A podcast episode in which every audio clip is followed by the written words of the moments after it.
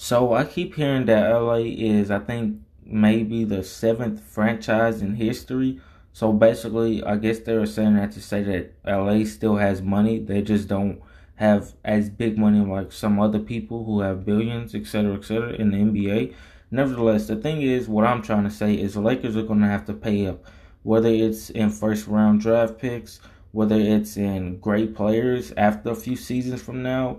Um, or whether it's just hell anything right now. To be honest, like regardless, Lakers are gonna have to pay up. They're gonna have to do something in order to not only get the roster going, but to get them going as well. But that's another thing why I say they might as well keep the first and first round draft picks and also get these players um, to play the best that they can. Keep some of them and um, trade some of them.